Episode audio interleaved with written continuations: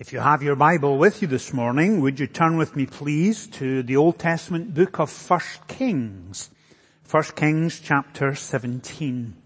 Over the last few weeks we have been working our way through the story of Elijah and we are coming to the final section of chapter 17 this morning and we are beginning chapter 17 verse 17. To give you a little of the context as you're turning there, Elijah has been called by God. We don't know much about Elijah's background, what he did for a living. Was he married? Does he have a family? But we know he comes from what Old Testament scholars consider to be a rather small, insignificant village or town called Tishbe. And so Elijah, the Tishbite, called of God to challenge Ahab the king, and we saw that in the first week as Ahab was a bit of a brutal dictator to say the least. And then God took him away to a quiet place and began to work in the life of Elijah, preparing him for the ministry to come. And then last Sunday morning, we noticed that he went to a place called Zarephath, and there he met a widow and her son. And so that gives you the context of our study this morning. In verse 17 we read, Sometime later, the son of the woman who owned the house became ill, and he grew worse, and finally stopped breathing. She said to Elijah, what do you have against me, man of God? Did you come to remind me of my son, of my sin and kill my son? Give me your son, Elijah replied. He took him from her arms, carried him to the upper room where he was staying, laid him on his bed, and then he cried out to the Lord, O Lord my God, have you brought tragedy also upon this widow I am staying with by causing her son to die? And then he stretched himself out on the boy three times and cried to the Lord, O Lord my God, let this boy's life return to him. The Lord heard Elijah's cry and the boy's life returned to him and he lived. Elijah picked up the child and carried him down from the room into the house.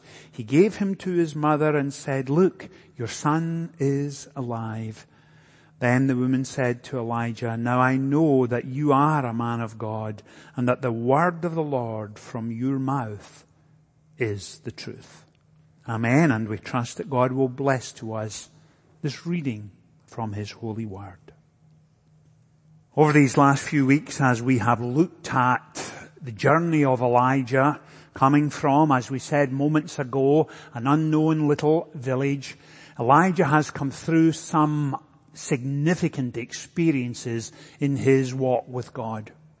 He has come across unexpected, unanticipated change, change he did not seek, did not pray for. And we have been learning a great deal over these last few Sundays together. And on our first Sunday, we learned that life is often about the 10% of what, happens to us and 90% of how we respond to it. And we've certainly seen that over the last two Sundays. We also noticed at the end of our first study together, the patience which is needed to cultivate character takes time. Quiet spoken wisdom and seasoned maturity does not come instantly. The insightful perspective which adds depth to our discussion and decisions comes with integrity generosity, determination, and humility. Such maturity only comes as a direct result of time alone with God. And we're going to see some of those major themes continue to the end of the chapter today. And amidst the disappointment and the pain, you can trust in the invincibility of God's grace. And we saw that last week. We also noted that when God moves you to the place where you least expect to be, you can trust in the invincibility of God's grace. And when you crawl out of the crucible only to discover you're being tested again, you can trust in the invincibility of God's grace. We said last Sunday morning that the name Zarephath, the place where Elijah was now living, that it seemed as if he had come from one furnace type crucible to another to another. And in fact, that's exactly what's going to happen again this morning. And many of us can identify with that in our own Christian experience because it seems that from time to time we go through a season when God brings to us extensive training as He fashions and shapes us, as Claire mentioned earlier in her prayer, and then He brings another period of intense training. And just when we think we have got over that period of testing, He puts us in another crucible of circumstance that can at times be overwhelming, and then another. And that theme of moving from one crucible of testing, moving to another, we're going to pick up in this final section of the chapter this morning. And yet, Elijah is not the same man as he was some three and a half or four years ago. When God calls, he equips. And when he equips, he enables. And in that process, he begins to work in us and change us, heart and mind and soul. And Elijah has grown in his faith. He has matured in his absolute trust in the invincibility of God's grace. And so as we come to this final section in chapter 17, Elijah is not the same man he was those years ago when God first called him. And he is remembered in the midst of all of the extensive training, intense testing. He remembers the faithfulness of God above all things. And so as the passage develops this morning, we're reminded of the widow of Zarephath. We know, of course, a little about her son. And as the passage opens up, we notice that the son contracts an illness that is so devastating, her son dies. There are few experiences in life that are as debilitating, as mind-numbingly painful as the death of a child. And this widow's sense of grief and loss is so acute, so overwhelming. She does what so many others have done and what we know to be true in our own experience when something challenging, something awful, something that leaves us crippled and debilitating emotionally, we tend naturally to blame someone else. We look for someone or something to blame. And that's exactly what happens with the widow of Zarephath. Notice from verse 17 and into 18. Sometime later, the son of the woman who owned the house became ill. He grew worse, finally stopped breathing. And she said to Elijah, Why, what do you have against me, man of God? Did you come to remind me of my sin and kill my son? And so she blames Elijah. Not only does she blame Elijah, she then begins to blame God. And we understand that in the midst of this dreadful grief, sorrow, sense of bereft, bereaved from the love of her son, we understand why she's lashing out at Elijah. And yet as you read the passage, you're reminded of last Sunday morning, the earlier passage, when Elijah provides for this lady and her son oil and flour day after day after day. And in the back of our minds, we want to say, hold on a second, don't you remember how God has looked after you recently? Don't you remember how He's answered your prayers each day and provided for you? And yet our heart goes out to this lady because we know that this is not the moment for rational discourse, is it? It's not a moment for logic. She is grieving. Her heart is breaking. And so here is this lady seeking to blame Elijah. And no wonder as she stands there alone with the limp, lifeless body of her son in her arms. And how does Elijah respond? Remember we said earlier in week one that life is 10% of what happens to us and 90% of how we respond. And does Elijah begin that rational conversation? No. Does he begin with logic, explanation? No. Does he begin with, now hold on and let me explain? No. He realizes, like so many of us, that in that moment of painful, acute grief that is overwhelming, mind-numbingly awful, there's not a lot of room for words or explanation.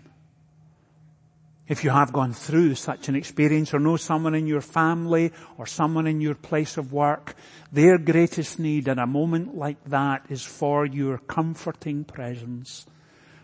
Usually not words, usually not explanation, but to be there, to grieve with them, to empathize and extend sympathy. And what does Elijah do? He simply reaches out and says, give me your son. He knows no words will satisfy her grief. No words can soothe her stricken spirit. There is no point trying rational discourse. And Elijah knows from his own experience that God is moving him into another experience that is painful and difficult given where he's been. He knows what's about to happen. And Elijah, like us, from time to time find ourselves caught in the jaws of a vice.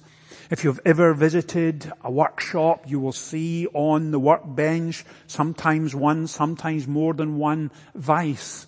And the craftsman puts in that vice a project he's working on and the vice has tightened to hold it still while he goes to work to shape and fashion the project till he gets it absolutely right that will answer his needs.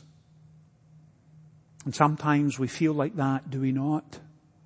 But God has us right there in a vice and he's tightening that vice and he's working away and paring away. And then he tightens it again and then he turns it over and he tightens it again. And this time it becomes more severe and more severe. And there are moments when we find ourselves like that. We cry out and say father what are you doing? I don't understand. Why are you tightening it even more? Surely what you've done already is enough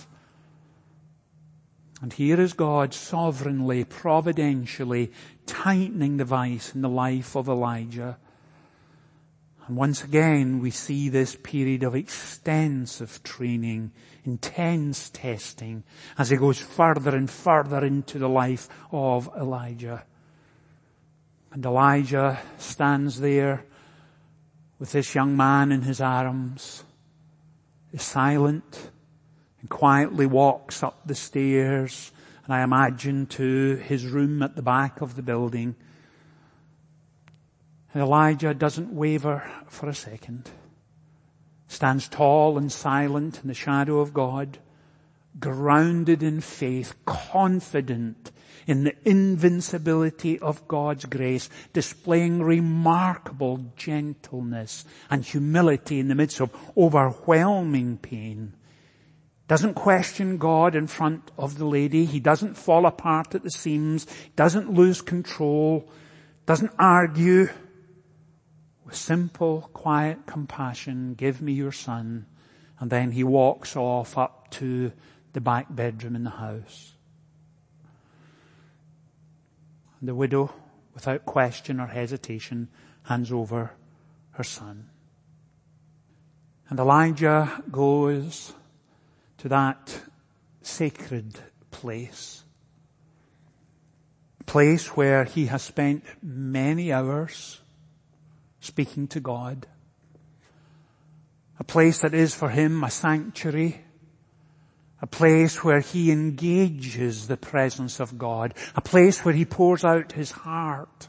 Moments ago with the widow, he was silent, gentle, said nothing.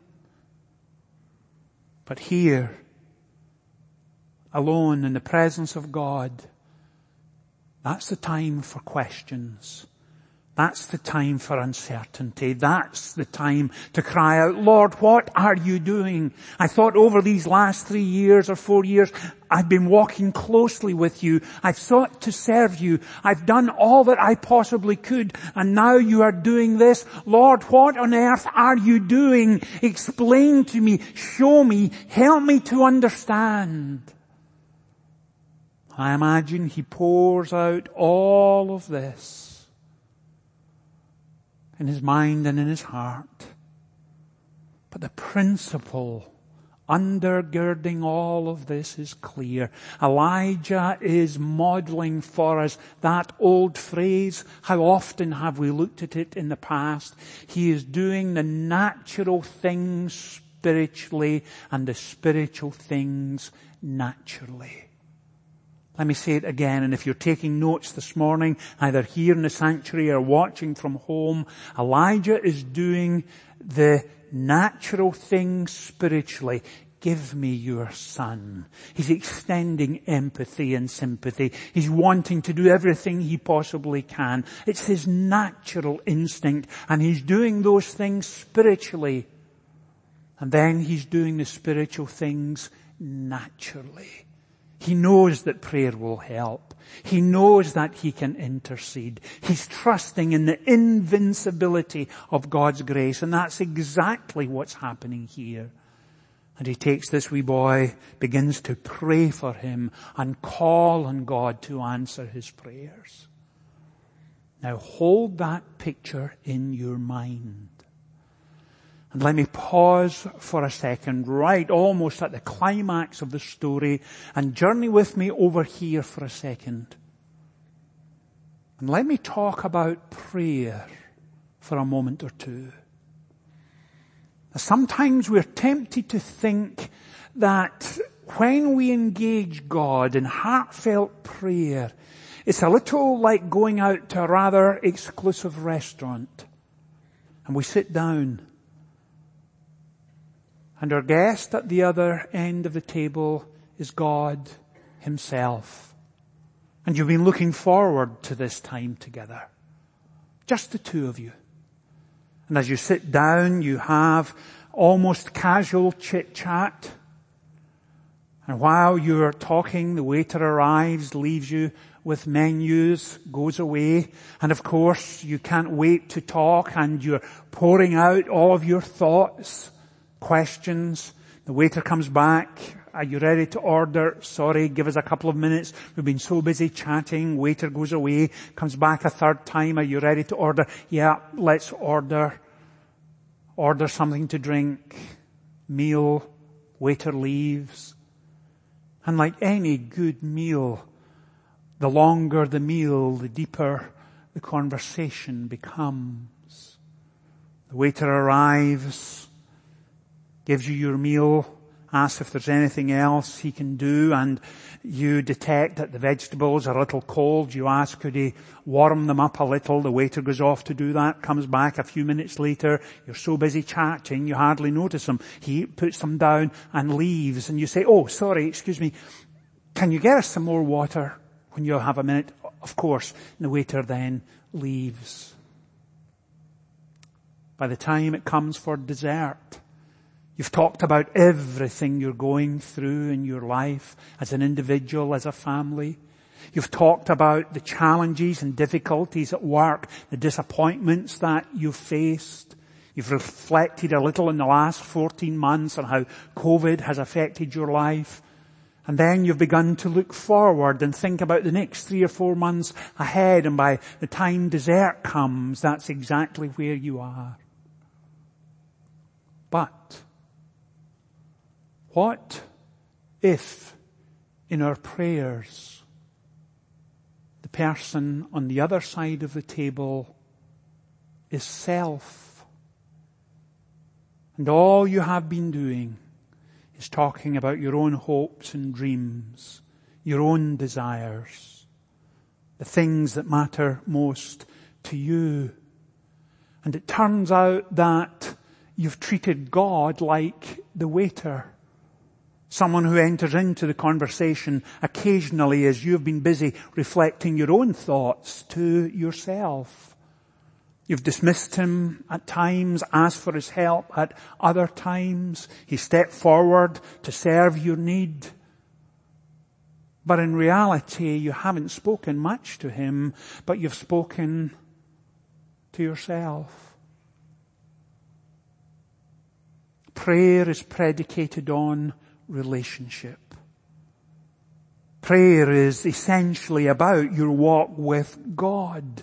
And when Elijah begins to pour out his heart and mind and soul, he knows he can be candid. He knows he can be honest. He knows he can pour out every question and fear while he is there alone with God because for the past four years they have grown and grown and grown in their relationship together and Elijah would never treat him as a subconscious reflector of his own thinking.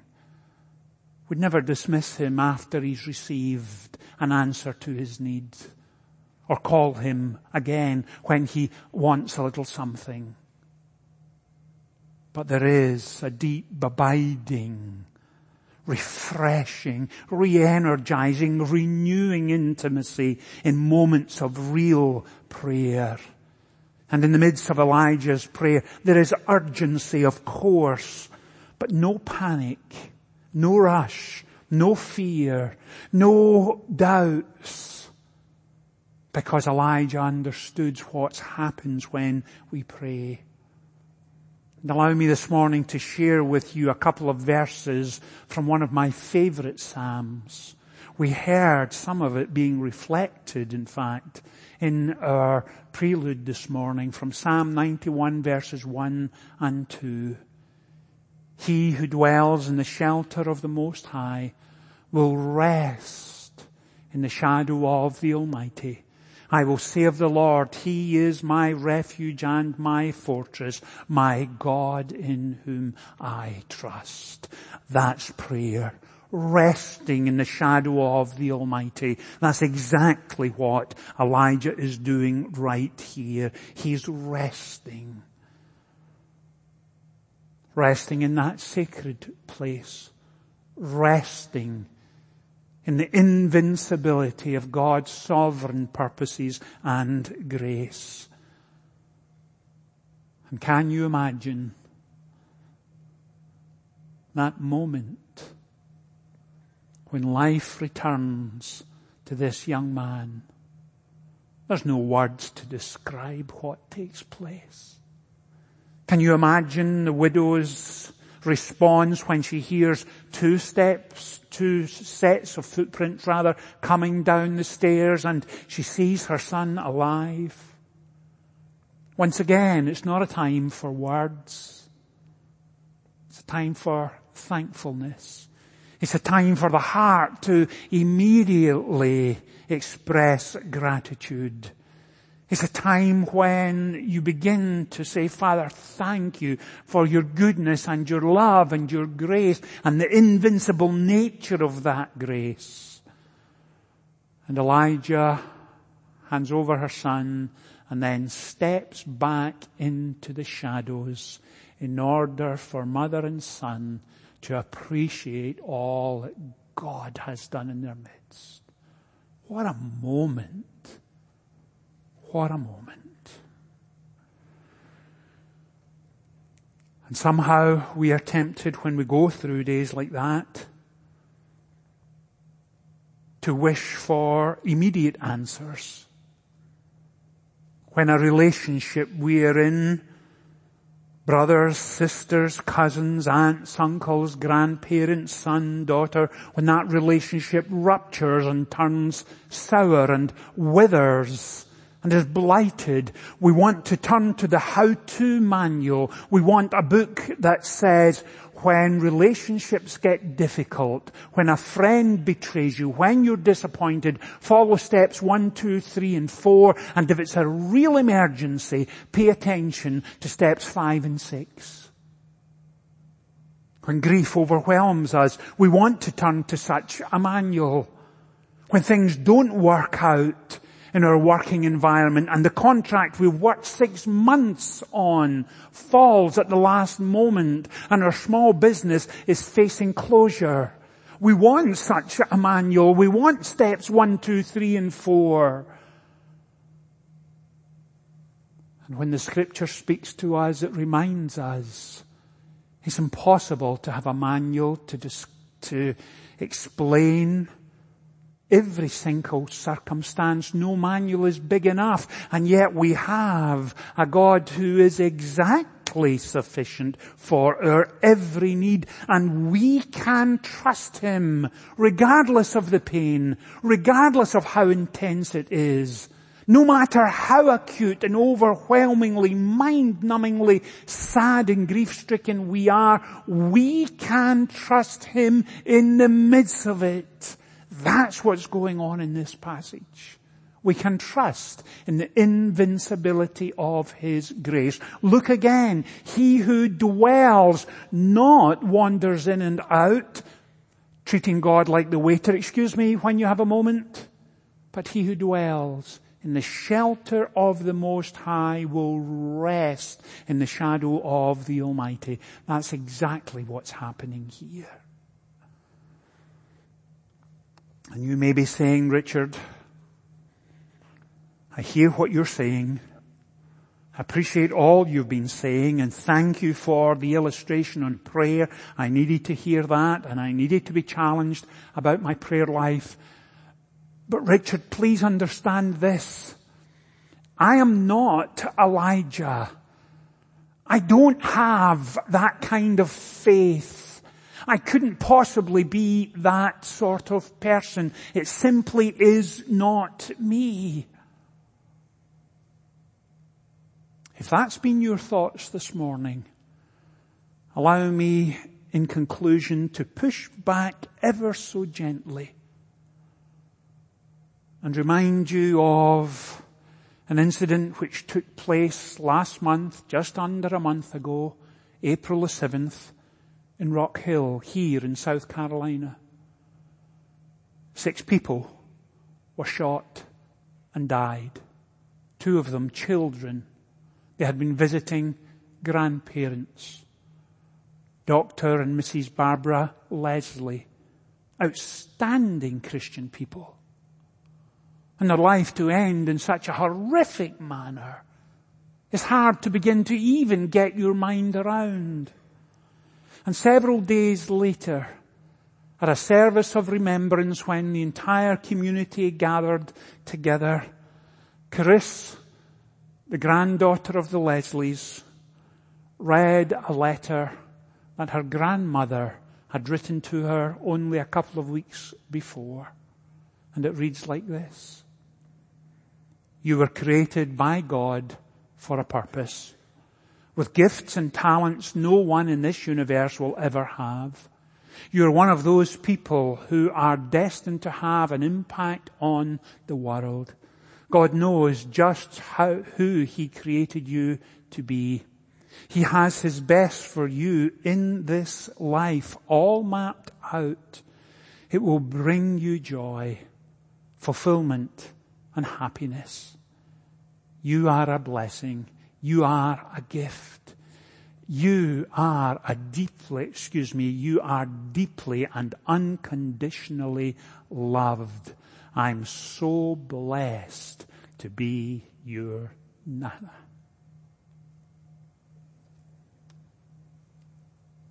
Please don't give in to the temptation to believe that somehow your life doesn't impact others. Who we are is so much more important than anything we will ever do. And who we are will impact and influence family and friends. We live in a generation who listens with their eyes, who watches with their heart, is this Christian faith real, authentic and credible? Is it worth following? And folks are looking at you. And as you move into this next week, please remember how we respond to the circumstances of our life not only impacts us, but it impacts those around us. Unexpected, unanticipated change, yes, but we absolutely can trust in the invincibility of God's grace. Let's pray together. Father, thank you for this passage of scripture this morning. Thank you that it speaks into our lives. Enable us, please, as we leave this sacred place, this place of worship, to remember all that you have taught us this morning and above all things, help us to hold on to the truth that we can trust in the invincibility of your grace. In Jesus' name we pray. Amen.